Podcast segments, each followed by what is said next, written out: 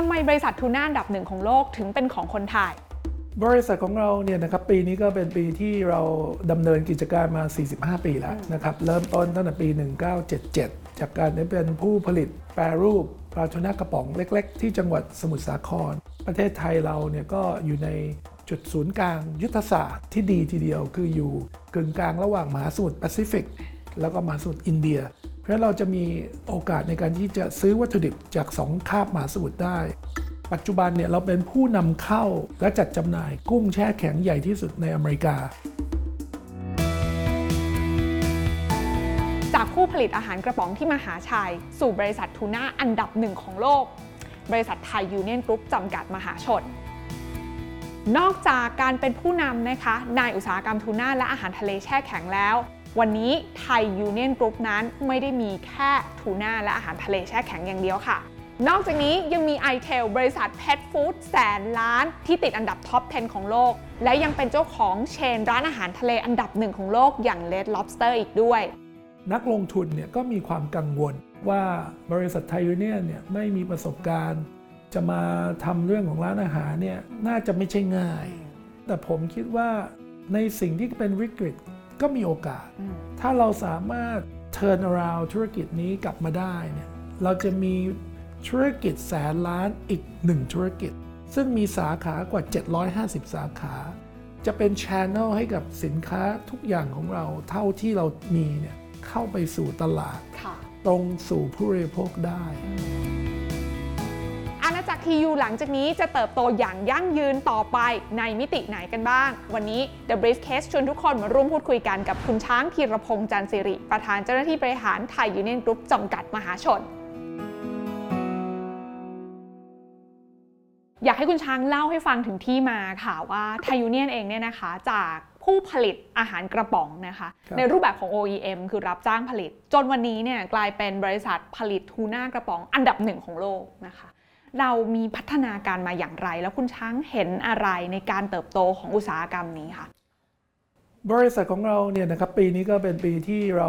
ดำเนินกิจการมาสี่สิบห้าปีแล้วนะครับเริ่มต้นตั้งแต่ปีหนึ่งเก้าเจ็ดเจ็ดจากการได้เป็นผู้ผลิตแปรรูปปลาทูน่ากระป๋องเล็กๆที่จังหวัดสมุทรสาครก็ณเวลานั้นเนี่ยเรามีพนักงานเริ่มต้นเนี่ยไม่เกินสองร้อยคน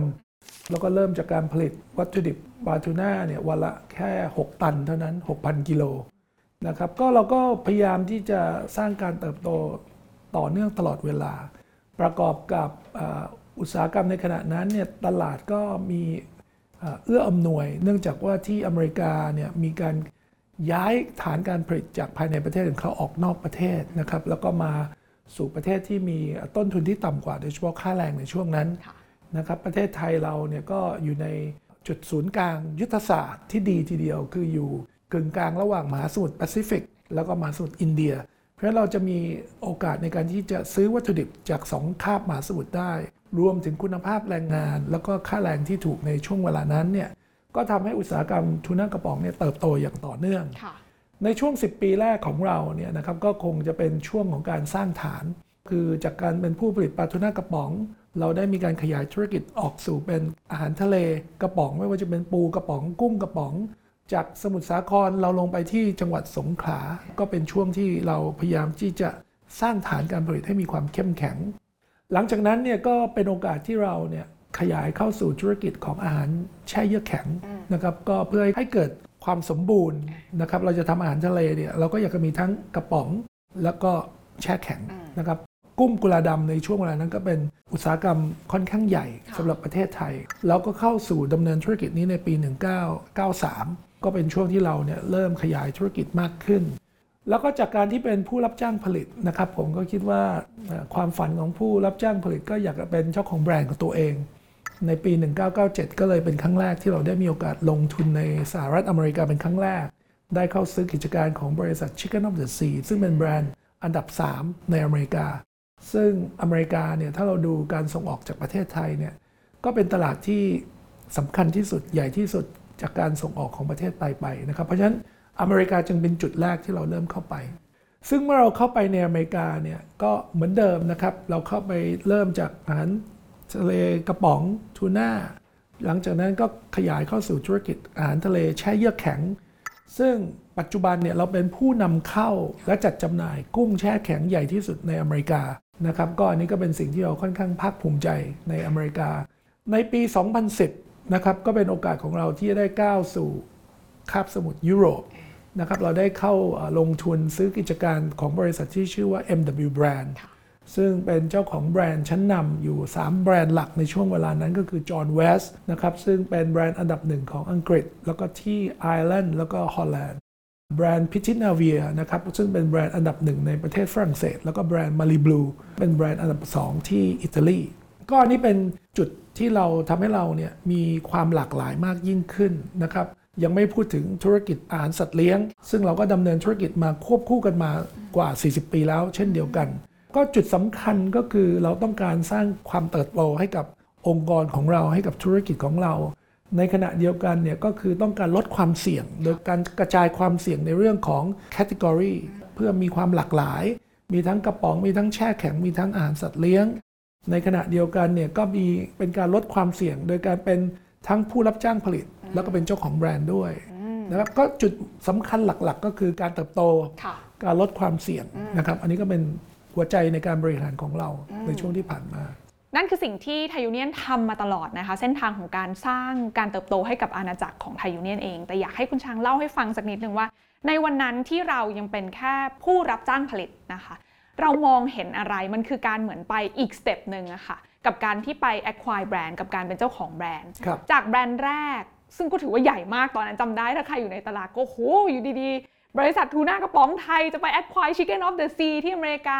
แล้วหลังจากนั้นก็มากันแบบโอ้โหต่อเนื่องมากๆในหลากหลายภูมิภาคนะคะคุณช้างมั่นใจอะไรและเห็นอะไรว่าเอ้ยเราทำได้เราคงไม่ไม่บอกว่าเรามั่นใจนะครับแต่ว่าเราคิดว่ามันเป็นหนทางที่จะสร้างความเข้มแข็งให้กับธุรกิจของเราการเป็นผู้รับจ้างผลิตอย่างเดียวเนี่ยเราต้องพึ่งพาผู้ซื้อของเราตลอด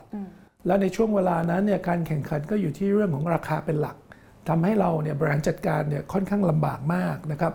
ก็จึงเป็นวิสัยทัศน์ของเราก็แล้วกันนะครับที่เราคิดว่าเราควรจะโฟกัสไปเรื่องของแบรนด์ให้มากขึ้นซึ่งต้องเข้าใจว่าอาหารทูน่ากระป๋องเนี่ยเป็นอาหารของคนตะวันตกนะครับเพราะฉะนั้นตลาดที่ใหญ่ก็จะอยู่ที่อเมริกากับที่ยุโรปแล้วก็การที่จะเข้าไปสร้างแบรนด์ใหม่ๆเนี่ยผมคิดว่าเป็นเรื่องที่เป็นไปไม่ได้เลยนะครับเพราะอุตสาหกรรมปลาทูน่ากระป๋องในอเมริกายุโรปเนี่ยมีอายุกว่าร้อยปีทั้งนั้นนะครับก็จึงเป็นที่มาของการคิดว่าถ้าเรามีโอกาสเนี่ยเราก็อยากจะเข้าไปลงทุนในแบรนด์ที่มีอยู่แล้วก็ประจวบกับช่วงเวลานั้นเนี่ยแบรนด์ต่างๆก็ประสบปัญหานะครับก็มีการขายออกมาค่อนข้างมากเราก็จึงมีโอกาสที่จะเข้าไปลงทุนซึ่งในช่วงแรกเนี่ยเพื่อป้องกันความเสี่ยงเนี่ยเราก็เข้าไปในรูปแบบของ joint venture นะครับเราเข้าไปโดยเริ่มต้นเป็นผู้ถือหุ้น ห้าสิบเปอร์เซ็นต์ ก่อนร่วมกับ local partner ของเรานะครับแล้วก็หลังจากนั้นอีกประมาณห้าปีเนี่ยเราก็ซื้ออีก ห้าสิบเปอร์เซ็นต์ จาก partner ของเราออกมาเนื่องจากเรามีความมั่นใจมากขึ้นเรามีความเข้าใจการบริหารจัดการมากขึ้นต้องเข้าใจว่าเป็นครั้งแรกที่เราออกไปบริหารจัดการบริษัทนอกประเทศไทยนะครับก็อาศัยการเรียนรู้ที่เร็วนะครับแล้วก็พยายามที่จะทำให้เกิดน่าสนใจมากซึ่งสำหรับตลาดเนี้ยที่น่าว่ามันค่อนข้าง proven ว่า success ละนะคะเพราะว่าแบรนด์ดังๆระดับโลกตอนนี้มันก็ทำให้ไทยยูเนี่ยนวันนี้กลายเป็นบริษัทผลิตทูน่ากระป๋องอันดับหนึ่งของโลกนะคะอีกขาหนึ่งค่ะก็คือธุรกิจอาหารสัตว์ซึ่งจริงแล้วเนี่ยวันนี้ถ้าใครได้ติดตามนะคะก็จะเห็นว่า iTel นะคะซึ่งเป็นหนึ่งในกล่องดวงใจสำคัญของไทยยูเนี่ยนนะคะก่อนหน้านี้ก็ได้เข้ามาในตลาดแล้วก็กลายเป็นบริษัทแสนล้านไปแล้วนะคะต้องให้คุณช้างเล่าให้ฟังนิดนึงว่า iTel เองเนี่ยจริงๆเป็นส่วนหนึ่งของไทยยูเนี่ยนมาตั้งแต่ยุคเริ่มต้นเลยหรือเปล่า ค, คุณช้างเห็นอะไรแล้วทำไมวันนี้ถึงเป็นจังหวะเวลาที่เราต้องแยก iTel ออกมาให้กลายเป็นอีกหนึ่งบริษัทที่ไปเติบโตต่อค่ะก็อยากจะเรียนว่า iTel หรือธุรกิจอาหารสัตว์เลี้ยงเนี่ยไม่ใช่ธุรกิจใหม่เลยสำหรับเรานะครับเราเนี่ยดำเนินธุรกิจมาสี่สิบห้าปีเหมือนเหมือนกันนะครับการที่เราผลิตปลาทูน่ากระป๋องเนี่ยผู้บริโภคโดยเฉพาะฝรั่งเนี่ยเขาบริโภคเฉพาะเนื้อขาวนะครับในการผลิตก็จะมีเลือดปลาทูน่าหลงเหลือออกมาเนี่ยในช่วงเริ่มต้นเนี่ยการที่จะสร้างมูลค่าเพิ่มให้กับเลือดปลาเหล่านี้ได้ก็คือการนำไปผลิตเป็นอาหารแมวกระป๋องเบสิกมากเลือดปลาในน้ำเลือดปลาในน้ำมันอะไรก็แล้วแต่ในช่วงนั้นแล้วก็ทำมาตลอดนะครับก็ผมคิดว่าคนเนี่ยอาจจะเริ่มเห็นความสำคัญของอุตสาหกรรมสัตว์เลี้ยงเนี่ยในรอบ ผมคิดว่ายี่สิบปีที่ผ่านมานะครับคนประเทศไทยอาจจะยังไม่เห็นแต่ที่อเมริกาที่ยุโรปหรือเศรษฐกิจที่เป็นประเทศพัฒนาแล้วเนี่ยตลาดของสัตว์เลี้ยงนี่ใหญ่มากแล้วก็ประกอบกับในช่วงยี่สิบปีที่ผ่านมาเนี่ยมันเกิดกระแสที่เขาเรียกว่า humanization นะครับก็คือการเลี้ยงสุนัขกับแมวเป็นเหมือนกับสมาชิกในครอบครัวเราไม่ได้มองมันเป็นสัตว์เลี้ยงอีกต่อไปเรามองเขาเสมือนคนเราถึงเรียกว่า humanization เปลี่ยนจากการเลี้ยงอาหารทั่วๆไปเนี่ยมาเป็นอาหาร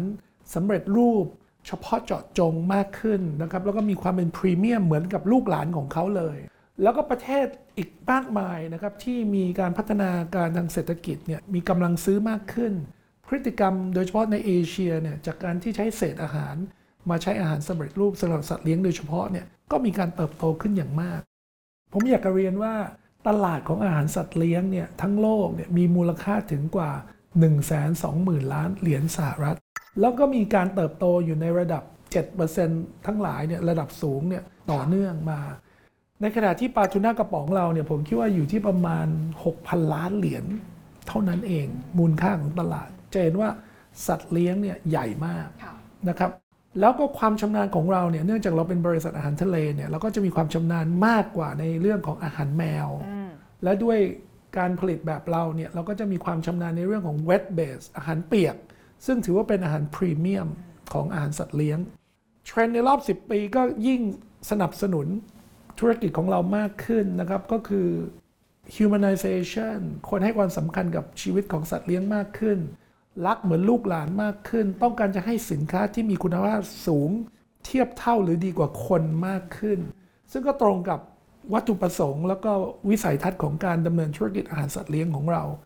ณปัจจุบันใน iTel เนี่ยผลิตหรือจำหน่ายสินค้าอาหารแมวเนี่ยประมาณ แปดสิบห้าเปอร์เซ็นต์ สุนัขเพียงแค่ สิบห้าเปอร์เซ็นต์ เท่านั้น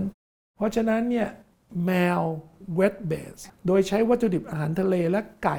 ซึ่งก็เป็นจุดแข็งของประเทศไทยเนี่ยเป็นเบสเนี่ยเราจะมีความแตกต่างจากผู้ผลิตอาหารสัตว์เลี้ยงอื่นๆทั่วไปในโลก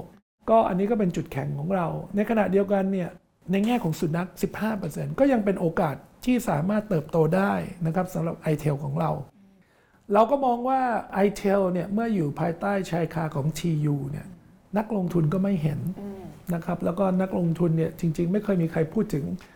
อาหารสัตว์เลี้ยงของเราด้วยซ้ำทั้งที่อยู่กับเรามาตลอดกว่าสี่สิบปีเราก็จึงมองว่าวันนี้เนี่ยตลาดทุนก็เปลี่ยนไปนะครับมุมมองของนักลงทุนวันนี้เนี่ยไม่ชอบบริษัทที่มีขนาดใหญ่ไม่ชอบบริษัทที่มีธุรกิจหลากหลายอยากจะลงทุนในบริษัทที่มีธุรกิจเฉพาะเจาะจงนะครับเราจึงตัดสินใจเมื่อสองปีที่แล้วว่าเราจะ spin off อาหารสัตว์เลี้ยงของเราทั้งหมดออกมาเพื่อเข้าตลาดหลักทรัพย์นะครับเพื่อเป็นการ unlock value ของธุรกิจของเราที่เป็นธุรกิจที่เป็น high growth high margin นะครับแล้วนอกเหนือจากนั้นเนี่ย iTel จะเป็นบริษัทเดียวที่ทำธุรกิจอาหารสัตว์เลี้ยง หนึ่งร้อยเปอร์เซ็นต์ นะครับเราจึงใช้เวลาในการที่จะตัดโอนทรัพย์สินใช้เวลานานนิดนึงนะครับเพื่อให้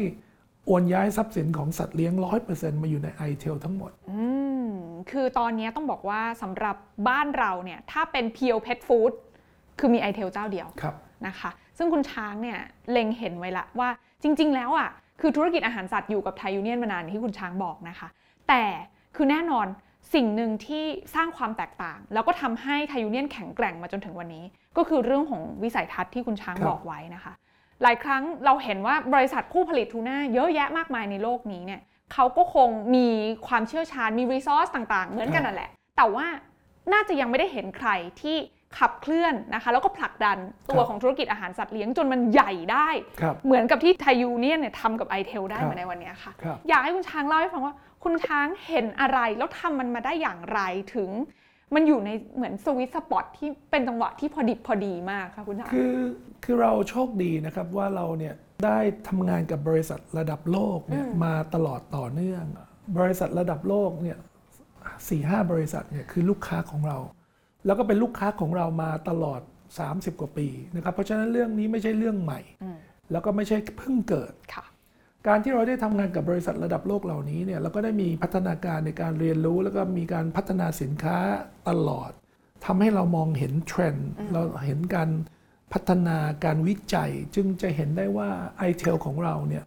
เราเป็นบริษัทที่ลงทุนในเรื่องของ innovation for pet เราใช้คำว่า pet centric เราไม่ได้มองสัตว์เลี้ยงฟู้ดอย่างเดียวเรามองทุกๆอย่างที่เกี่ยวข้องกับชีวิตของสัตว์เลี้ยงวิสัยทัศน์ของเราจะทำอย่างไรให้สุขภาพอายุของสัตว์เลี้ยงเนี่ยอยู่กับเราได้อย่างมีความสุขอย่างยาวนานจะเห็นว่าการลงทุนของเราเรื่องนวัตกรรมเนี่ยเราจะเน้นในเรื่องของการให้สินค้าที่หลากหลายในเรื่องของสุขภาพในเรื่องของความงามนะครับเรามีผลิตทั้งอาหารทั้งทรีตทั้งสแน็คเรามองไปถึงเรื่องของซัพพลีเมนต์ในอนาคตเรามีการผลิตสินค้าสำหรับทุกอายุไขของสัตว์เลี้ยงไม่ว่าจะเป็นสัตว์แรกเกิดสัตว์วัยอ่อนวัยหนุ่มสาวกลางคนหรือวัยสูงวัยเพราะแต่ละช่วงของอายุเนี่ยความต้องการของเขาก็ไม่เหมือนกันนะครับเรามีในเรื่องของ nutrition สำหรับอาหารหรือผลิตภัณฑ์ที่เราผลิตที่จะต้องดูแลในเรื่องสุขภาพของเขาไม่ว่าจะเป็นในเรื่องของไตตับลำไส้การย่อยอาหารรวมถึงความสวยงามขนทั้งหลายสุขภาพฟันของเขาเราจะดูทุกอย่างทุกทุกมิตินะครับก็เราเราได้ลงทุนเรื่องของ innovation มาตลอดหลายปีที่ผ่านมาล่าสุดเราได้มีการสร้างที่เรียกว่าเป็น category ก็คือศูนย์ทดสอบอาหารสำหรับแมวก่อนจากเมื่อก่อนเนี่ยเราต้องส่งอาหารไปทดสอบที่ต่างประเทศหรือที่อื่นเนี่ยแต่ณวันนี้เนี่ยเรากำลังสร้างศูนย์ซึ่งจะเสร็จในเร็ววันนี้เข้ามาละหลายสายพันธุ์เพื่อให้เกิดความรู้ความเข้าใจในในแมวมากขึ้นแล้วก็ขบวนการในการพัฒนาสินค้าของเราก็จะเร็วขึ้นอันนี้เป็นสิ่งที่เราทำและนอกเหนือจากนั้นเนี่ยเรายังให้ความสำคัญเรื่องของ sustainability ซึ่งก็เป็นนโยบายหลักของ ที ยู ด้วยเพราะฉะนั้นคู่ค้าของเราเนี่ยไม่ว่าจะเป็นอาหารคนอาหารสัตว์เลี้ยงเนี่ยก็ไม่ต้องห่วงในเรื่องของการดูแลสิ่งแวดล้อมในเรื่องของความรับผิดชอบในเรื่องของการจัดซื้อจัดจ้างวัตถุดิบการปฏิบัติต่อแรงงานอะไรทั้งหลายเนี่ยก็เราก็จะครอบคลุมทุกมิติให้กับเขาโอเคทีนี้ถามเพิ่มนิดนึงค่ะนักลงทุนน่าจะอยากทราบกับคุณช้างว่าอย่างท่าที่คุณช้างทำกับตัวของไทยยูเนียนค่ะก็คือเราเป็นผู้ผลิต โอ อี เอ็ม นะคะจนเราใหญ่มากระดับนึงเราเข้าใจตลาดระดับนึงแล้วเราก็ข้ามไปซื้อแบรนด์นะคะมาเป็นเจ้าของเองนะคะของธุรกิจอาหารสัตว์เลี้ยงเราจะใช้ท่าเดียวกันไหมคะวันนึงเราจะเห็นแบบ iTel เป็นเจ้าของแบรนด์อาหารสัตว์เลี้ยงระดับโลกณ ณ วันนี้เนี่ยเราจะเน้นการเป็นผู้รับจ้างผลิตแต่เราจะไม่เป็นผู้รับจ้างผลิตที่ทำตามคำสั่งแต่เราจะเรียกว่าเราจะเป็น co-creation กับลูกค้าของเราเราจะไม่เพียงแต่รอลูกค้าแต่เราจะสร้างนวัตกรรมสินค้าต่างๆเพื่อนำเสนอไอเดียใหม่ๆให้กับลูกค้าของเราโดยใช้เรื่องของ science and technology นะครับเรื่องของ innovation เนี่ยเข้ามาช่วยคู่ค้าของเราอันนี้ก็จะเป็นจุดยืนของเราเราไม่มีความสนใจในเรื่องของการซื้อแบรนด์ในต่างประเทศในในประเทศไทยปัจจุบันเรามีแบรนด์ของเรานะครับก็คือ Marvo กับ Bellotta ซึ่งอันนี้เราก็จะทำต่อเนื่องต่อไปนะครับเป็นการทดสอบเป็นการทำความเข้าใจตลาดเรียนรู้ Pet Owner นะครับเจ้าของสัตว์เลี้ยงอะไรไปด้วยนะครับโอเคอันนี้ชัดเจนว่าจะไปในท่าไหนนะคะสำหรับตัวของ iTel ทีนี้ถามต่อค่ะว่าแล้วในมุมของธุรกิจอาหารสัตว์เลี้ยงเนี่ยคือตอนนี้แน่นอน สองถึงสาม ปีที่ผ่านมาค่ะมันดูเหมือนเป็นมันเป็นกระแสใหญ่มากๆนะคะที่อาจจะมาพร้อมๆกับโควิดด้วยเพราะคนอาจจะเหงาขึ้นไม่ได้ออกไปข้างนอกใช่ไหมคะแต่ประเด็นก็คือแล้วลองเทอมหลังจากนี้ล่ะคือคุณช้างมีวิธีแยก identify เทรนด์อย่างไรว่าเอ้ยเทรนด์ไหนที่มันจะมาแค่แป๊บๆแล้วเดี๋ยวมันหายไปหรือเทรนด์ไหนที่มันเป็นเมกะเทรนด์ใหญ่จริงๆสำหรับธุรกิจเราที่เราจะปรับตัวไปตามค่ะคือเทรนด์ของสัตว์เลี้ยงเนี่ยผมคิดว่าเราต้องมองเขาเหมือนกับเด็กทารกเวลารับมาเลี้ยงแล้วเนี่ยมันเป็นไปไม่ได้ที่จะทิ้งใช่ไหมครับแล้วเมื่อเลี้ยงแล้วเนี่ยมีความผูกพันนะครับส่วนใหญ่เนี่ยเท่าที่ดูเนี่ยมีแต่จะเลี้ยงมากขึ้นแล้วก็เมกะเทรนด์ส่วนใหญ่ในโลกวันนี้เนี่ยก็คือเรื่องของ aging society นะครับโลกที่มีคนสูงวัยมากขึ้นก็ต้องการเพื่อนแก้เหงาเพื่อนที่อยู่ด้วยในในเทรนด์ของคนรุ่นใหม่ที่ไม่มีลูกหรือลูกน้อยลงเทรนด์ของโลกของการที่อยู่ในเมืองมากขึ้นคนอยู่ในเมืองมากขึ้นพื้นที่น้อยก็มีการเลี้ยงสัตว์เลี้ยงเพิ่มมากขึ้นไปด้วยสภาพเศรษฐกิจ ถ้ามีการพัฒนาไปในทิศทางที่ดีขึ้นคนมีรายได้มากขึ้นก็เริ่มที่จะมีการเลี้ยงสัตว์เลี้ยงมากขึ้นด้วยเช่นเดียวกันนะครับก็ผมคิดว่ายังมีโอกาสอีกค่อนข้างมากนะครับยกตัวอย่างเช่นวันนี้ตลาดหลักของเราที่เราเข้มแข็งก็คืออเมริกายุโรปในเอเชียก็คือญี่ปุ่นจีนเนี่ยเราเราส่งออกไปเพียงแค่ สามจุดห้าเปอร์เซ็นต์ เท่านั้นเพราะฉะนั้นจีนก็ยังมีโอกาสเติบโตค่อนข้างสูงแล้วก็จีนเนี่ยเป็นตลาดที่มีการเลี้ยงสัตว์เลี้ยงเพิ่มมากขึ้นในอันดับที่สูงระดับต้นๆของโลกเลยแล้วก็เปลี่ยนพฤติกรรมของการใช้เศษอาหารมาใช้อาหารสำเร็จรูปมากขึ้นด้วยเช่นเดียวกันเพราะฉะนั้นผมคิดว่ายังมีมีโอกาสอีกค่อนข้างมากครับค่ะแสดงว่าคุณช้างกำลังจะบอกว่าเฮ้ยบางทีเราก็อาจจะต้องเข้าไปดูในดูในข้อมูลแล้วก็ที่มาที่ไปของเทรนด์นี้ด้วยว่ามันเป็นอะไรที่มันอาจจะเป็นเรื่องของอิโมชันนอลเรื่องของความผูกพันของมนุษย์ซึ่งมันอาจจะไม่ใช่แค่เหมือนเทรนด์อาหารบางอย่างที่มาแล้วไปเร็วใช่ไหมคะนี่คือส่วนของธุรกิจอาหารสัตว์เลี้ยงที่เราได้เห็นแล้วนะคะว่าเป็นการสปินออฟที่สวยงามและสง่าผ่าเผยมากนะคะสำหรับตัวของ iTel นั่นเองทีนี้ต่อยอดไปค่ะอย่างที่คุณช้างบอกว่าแกนหลักของการสร้างอาณาจักร ที ยู ที่ผ่านมาเนี่ยเราต้องการสร้างการเติบโตแบบกระจายความเสี่ยงด้วยนะคะดังนั้นเนี่ยนอกเหนือจากการสร้างรากฐานเดิมที่แข็งแกร่งอย่างการเป็นผู้ผลิตอาหารกระป๋องเติบโตมาเป็นเจ้าของแบรนด์แล้วก็ผู้ผลิตอาหารสัตว์เลี้ยงแล้วอีกขาหนึ่งที่เราเห็นคุณช้างค่อนข้างแอคทีฟมากนะคะก็คือเรื่องของการไปในทางที่ใกล้ชิดผู้บริโภคมากขึ้นหนึ่งในนั้นก็คือการเข้าไปเทคโอเวอร์นะคะเชนร้านอาหารซีฟู้ดเบอร์หนึ่งของโลกของโลกเลยทีเดียวนั่นก็คือ Red Lobster นั่นเองอยากให้เล่าถึงที่มาที่ไปนิดนึงว่าตอนนั้นคุณช้างเห็นอะไรแล้วอยากจะให้มันเกิดอะไรขึ้นกับเชนนี้กับเครือของ ที ยู ค่ะคือต้องเข้าใจก่อนนะครับว่าธุรกิจอาหารทะเลแช่แข็งเนี่ย เก้าสิบห้าเปอร์เซ็นต์ เป็น private label คือไม่มีแบรนด์เป็นตลาดที่ไม่มีแบรนด์นะครับเพราะฉะนั้นเนี่ยเราเนี่ยต้องการที่จะเข้าใกล้ผู้บริโภคมากขึ้นเราจึงมองว่าเราจะทำอย่างไรร้านอาหารเนี่ยก็ถือว่าเป็นจุดหนึ่งที่เป็นจุดที่ใช้อาหารทะเลมากที่สุดแล้วก็เข้าตรงถึงผู้บริโภคนะครับเราจึงมีความสนใจในขณะเดียวกันเนี่ย Red Lobster เนี่ยจริงๆเป็นลูกค้าของเราอีกเหมือนกันกว่ายี่สิบปีเราเป็นคู่ค้าหลักเราเป็นหนึ่งในคนที่ซัพพลายกุ้งแช่แข็งต้นๆของเขาเลยเพราะฉะนั้นเราก็รู้จักผู้บริหารรู้จักบริษัทนี้มานานทีเดียวแล้วเราก็เห็นว่าการที่จะสร้างธุรกิจที่มีร้านอาหารถึงเจ็ดร้อยห้าสิบสาขาในอเมริกาแล้วก็ต่างประเทศรอบโลกเนี่ยและรวมถึงมีรายได้เกือบแสนล้านบาทเนี่ยนะครับไม่น่าจะง่ายๆเราจึงให้ความสำคัญและสนใจ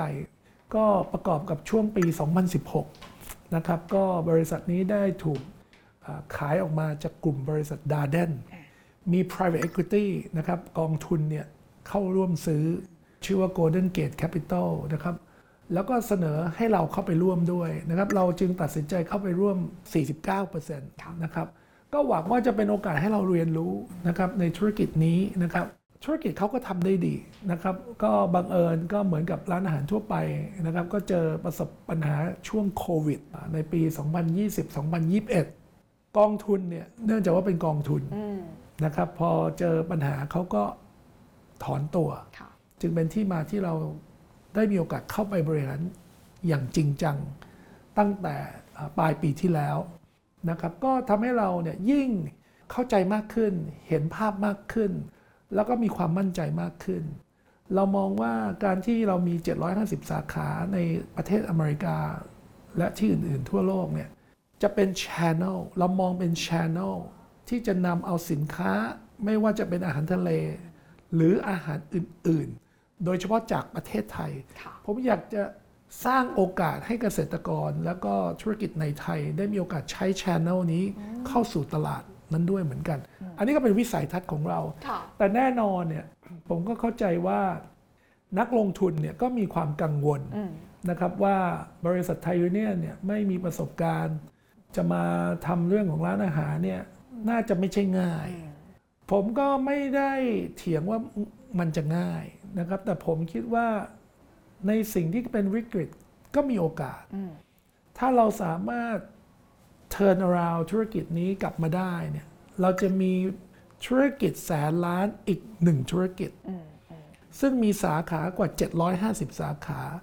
จะเป็น channel ให้กับสินค้าทุกอย่างของเราเท่าที่เรามีเนี่ยเข้าไปสู่ตลาดตรงสู่ผู้บริโภคได้นี่คือวิสัยทัศน์ของเรานะครับก็หวังว่าจะ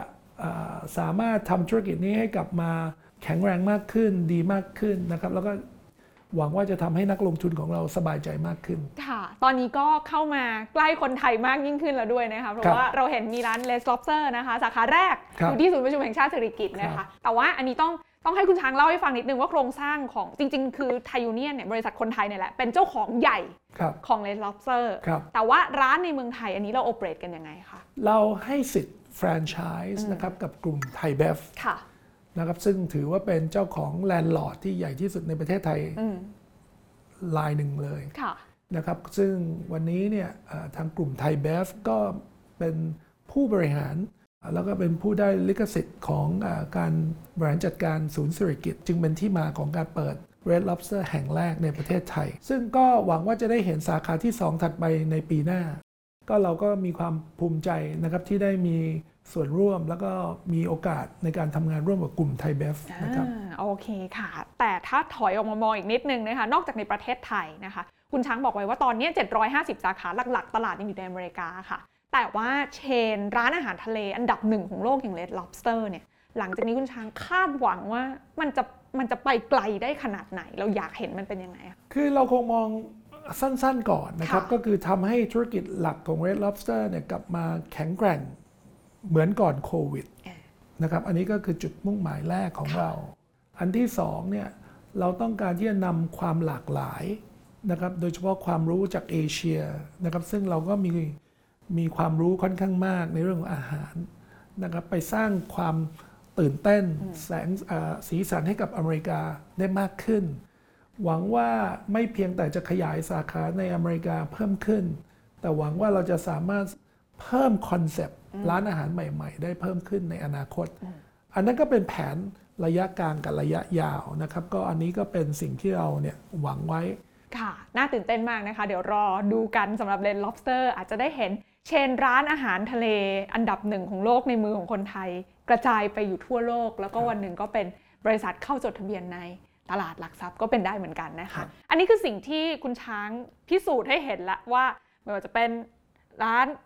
ทูน่ากระป๋องนะคะอันดับต้นๆของโลกหลายแบรนด์ที่อยู่ในมือเรานะคะ iTel แล้วก็ Red Lobster นะครับมันมาจากการที่คุณช้างได้ identify อะไรบางอย่างที่ถูกต้องแล้วก็ execution มันอย่างเหมาะสมในจังหวะเวลาที่ใช่ด้วยนะคะแต่ว่าหลังจากนี้ล่ะค่ะสิ่งที่เหลืออยู่กับ Thai Union เนาะ iTel เขาแยกไปเติบโตของเขาแล้วแล้วก็ส่งกำไรกลับมานะคะให้คุณแม่ใช่ไหมแต่ตัว Thai Union เองที่น่าว่าก็ยังมีของอะไรเหลืออยู่อีกเยอะเหมือนกันอยากให้คุณช้างเล่าให้ฟังนิดนึงว่าอะไรจะเป็นกล่องดวงใจถัดไปที่คุณช้างอยากจะมุ่งเน้นพัฒนาค่ะคือนอกเหนือจากกลุ่มธุรกิจหลักของเราที่ได้พูดถึงมาแล้วไม่ว่าจะเป็นอาหาร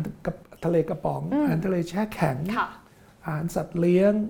นะครับแล้วก็ Red Lobster เนี่ยเรายังมีธุรกิจใหม่อีกก็คือธุรกิจ ingredient ingredient เนี่ยสินค้าแรกๆก็คือเรื่องของ tuna oil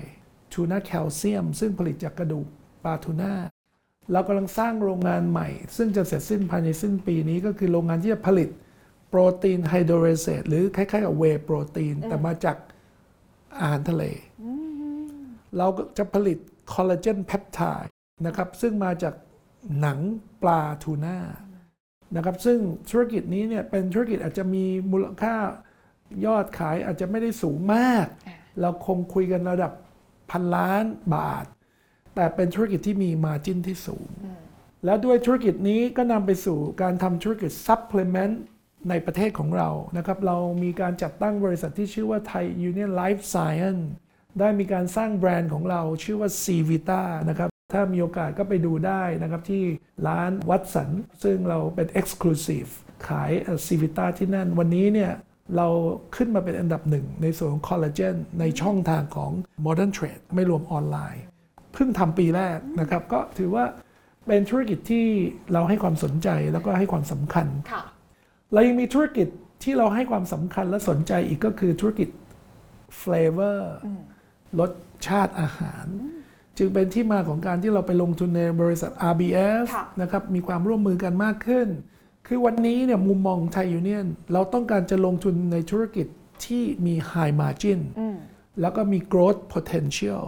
นะครับอันนี้คือสิ่งที่เราโฟกัสเรายังมีธุรกิจที่เรากำลังทำอยู่ก็คือ alternative protein ธุรกิจที่ทำจากพืชเป็นอาหารทะเลทำจากพืชอันนี้ก็เป็นสิ่งที่เราดำเนินการอยู่แต่ก็ยังเป็นอะไรที่ใหม่เพิ่งเริ่มต้นนะครับแต่ผมก็หวังว่าธุรกิจเหล่านี้จะเป็นแรงขับเคลื่อนในการผลักดันไทยยูเนี่ยนของเราเนี่ยให้เติบโตขึ้นต่อเนื่องเรากำลังจะถึงสิ้นสุดของ strategy สองพันยี่สิบห้าซึ่งจะถึงในอีกสามปีข้างหน้าเรากำลังพัฒนาสองพันสามสิบ strategy พวกเหล่านี้เนี่ยน่าจะเป็นพลังขับเคลื่อนต่อไปในในไซเคิลถัดไปของเราก็ดูแล้วก็ยังมีอะไรที่ทำอีกมากพอสมควรนะครับเรียกว่าเป็นการยกระดับ S curve ใหม่อีกรอบหนึ่งนะคะแต่ถ้าแอบแชร์ได้ไหมคะอยากให้คุณช้างเล่าให้ฟังว่าในเทรนด์เหล่านี้ที่เรา identify ออกมาเนี่ยค่ะอะไรจะเป็น priority สำคัญที่สุดสำหรับไทยยูเนี่ยนในใน move ถัดไป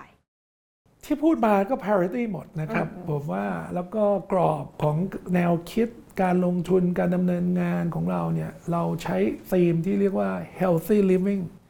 healthy oceanนะครับเราจะทำในเรื่องของธุรกิจที่เน้นเสริมสร้างในเรื่องของสุขภาพมากขึ้นแล้วก็คิดว่ามันก็ตรงกับเทรนด์ของโลกในปัจจุบันธุรกิจหลักของเราในส่วนของคออาหารทะเลกระป๋องอาหารทะเลแช่เยือกแข็งเนี่ยเราอาจจะไม่เน้นในเรื่องของการลงทุนทางด้านการตลาดแต่เราจะเน้นในเรื่องของ productivity improvement เราจะลงทุนอย่างมากอย่างหนักต่อเนื่องในเรื่องของ automation ในเรื่องของโรบอทเพื่อ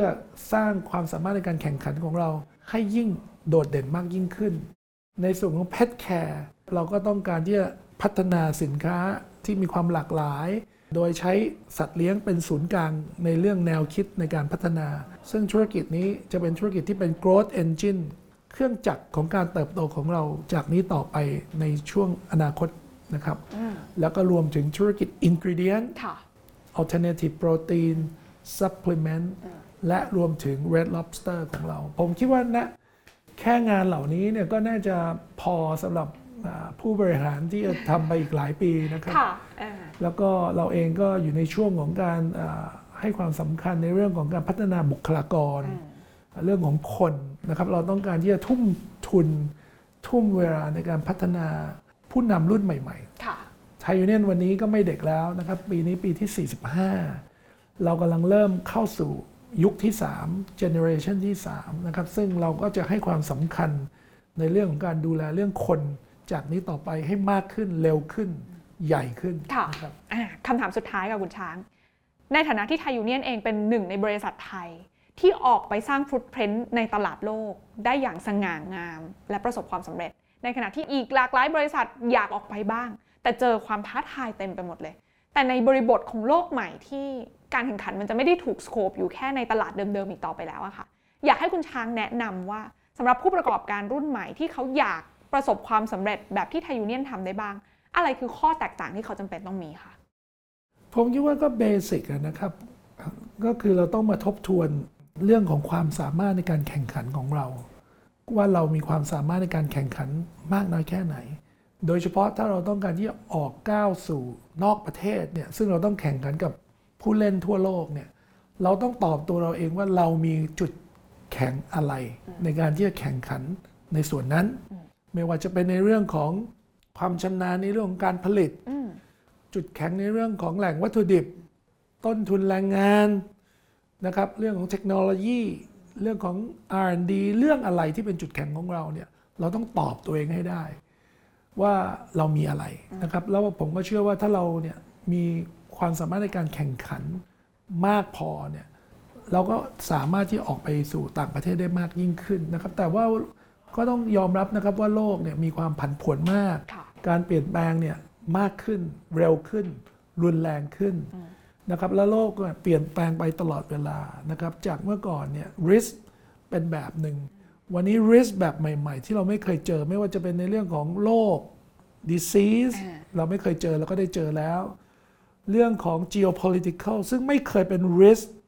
ที่สูงมากเท่ากับปัจจุบันแบบนี้เรื่องของความผันผวนค่าค่าเงินเราไม่เคยเจออเมริกา ยู เอส ดอลลาร์แข็งแบบนี้มาก่อน ในประวัติที่แข็งกว่ายูโรถูกไหมครับก็อันเนี้ยเป็นความเปลี่ยนแปลงที่เราจะต้องมีความยืดหยุ่นเพียงพอที่จะปรับตัวให้สอดคล้องกับส, สภาวะของการเปลี่ยนแปลงตลอดเวลานะครับนี่คืออีกหนึ่งเคล็ดลับดีๆนะคะแล้วก็อีกหนึ่งมุมมองดีๆที่วันนี้ที่น่าเชื่อว่าสำหรับใครที่ได้ติดตามน่าจะได้เห็นภาพนะคะว่าอาณาจักรไทยยูเนี่ยนวันนี้หนึ่งในบริษัทของคนไทยที่กลายเป็นผู้นำระดับโลกได้จากวิสัยทัศน์ของคุณช้างธีรพงษ์จันทร์ศิรินั่นเองวันนี้ขอบคุณคุณช้างมากๆค่ะขอบคุณครับสวัสดีครับ